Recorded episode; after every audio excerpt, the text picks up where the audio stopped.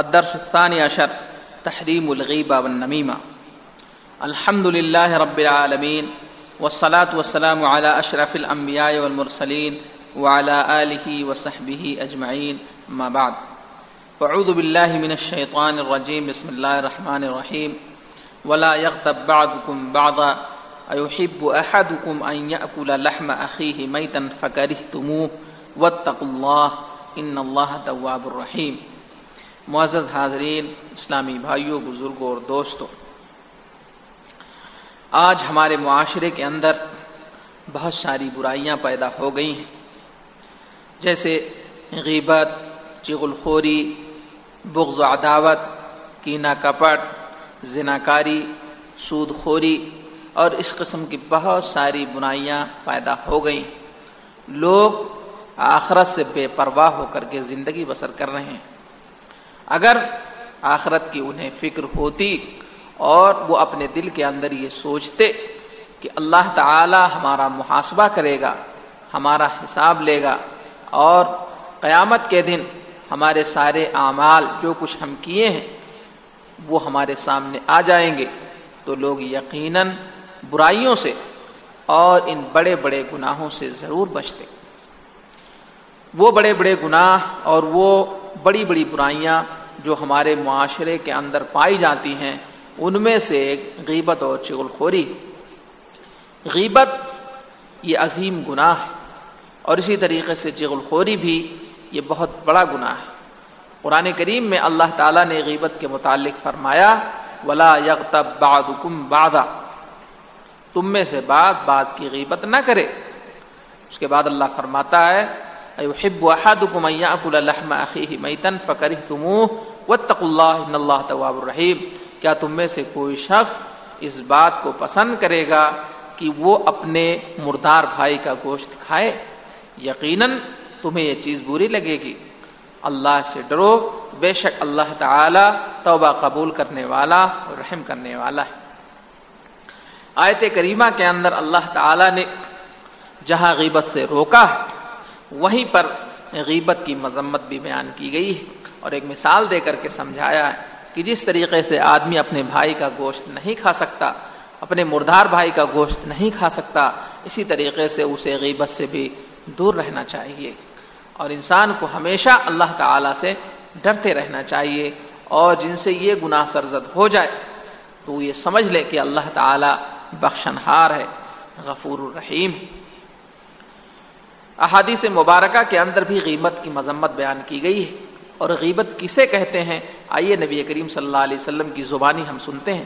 ان ابی حریرہ ان رسول اللہ صلی اللہ علیہ وسلم قال، اتدرون ما الغیبہ قالوا، اللہ رسول عالم قال، ذکرک اخاک بما یکرہ. قیل فرائت ان کان فی اخی ما اقول؟ قال، ان کان فیہ ما تقول فقد اقتبت وان لم يكن فیہ فقد بحثت رواہ مسلم۔ ابو حریرہ کہتے ہیں کہ رسول اللہ صلی اللہ علیہ وسلم نے فرمایا، اے لوگو، تم جانتے ہو کہ غیبت کسے کہتے ہیں؟ انہوں نے کہا، اللہ اس کے رسول زیادہ جانتے ہیں۔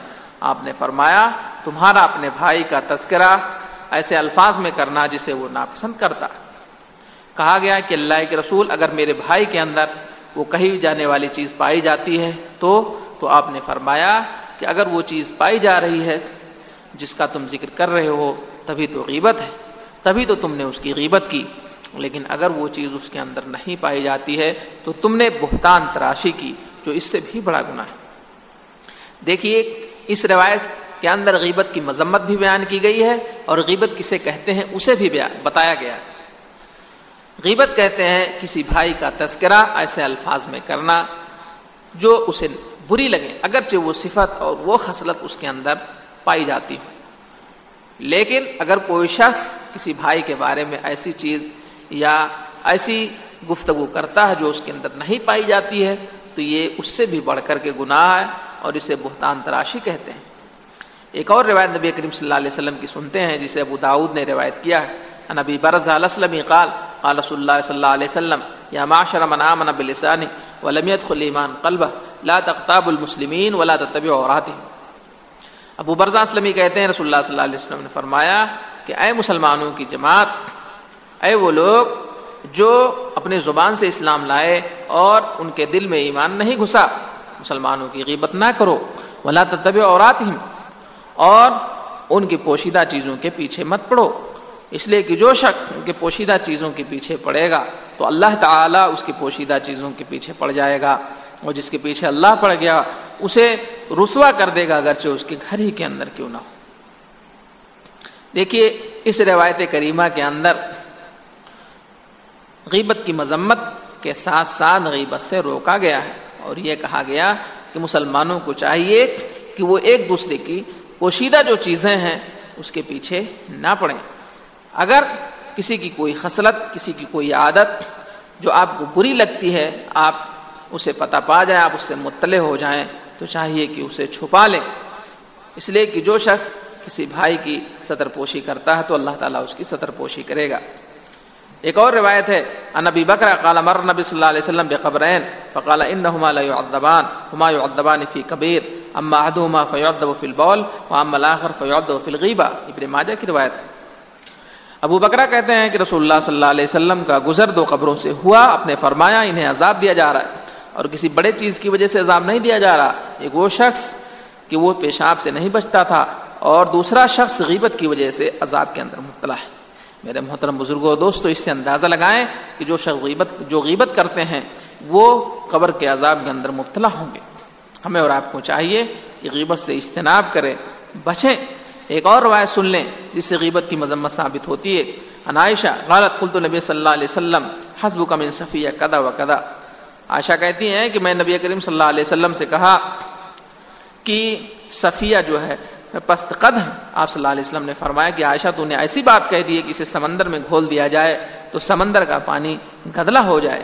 اس طریقے سے اور بہت ساری روایتیں ہیں جس میں غیبت کی مذمت بیان کی گئی ہے۔ شیخ الخور کے متعلق بخاری مسلم کی روایت ہے لایت خل جنت نمام۔ نبی اکرم صلی اللہ علیہ وسلم فرماتے ہیں کہ چیغ الخور جنت کے اندر نہیں جائے گا۔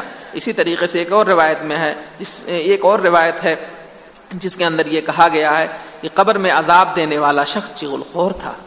میرے محترم بزرگ اور دوستو، عقیبت اور چیغ جو بظاہر عام سی بات لگتے ہیں، لیکن یہ بڑے بڑے گناہوں میں آتے ہیں۔ ہمیں اور آپ کو چاہیے کہ غیبت سے بچیں۔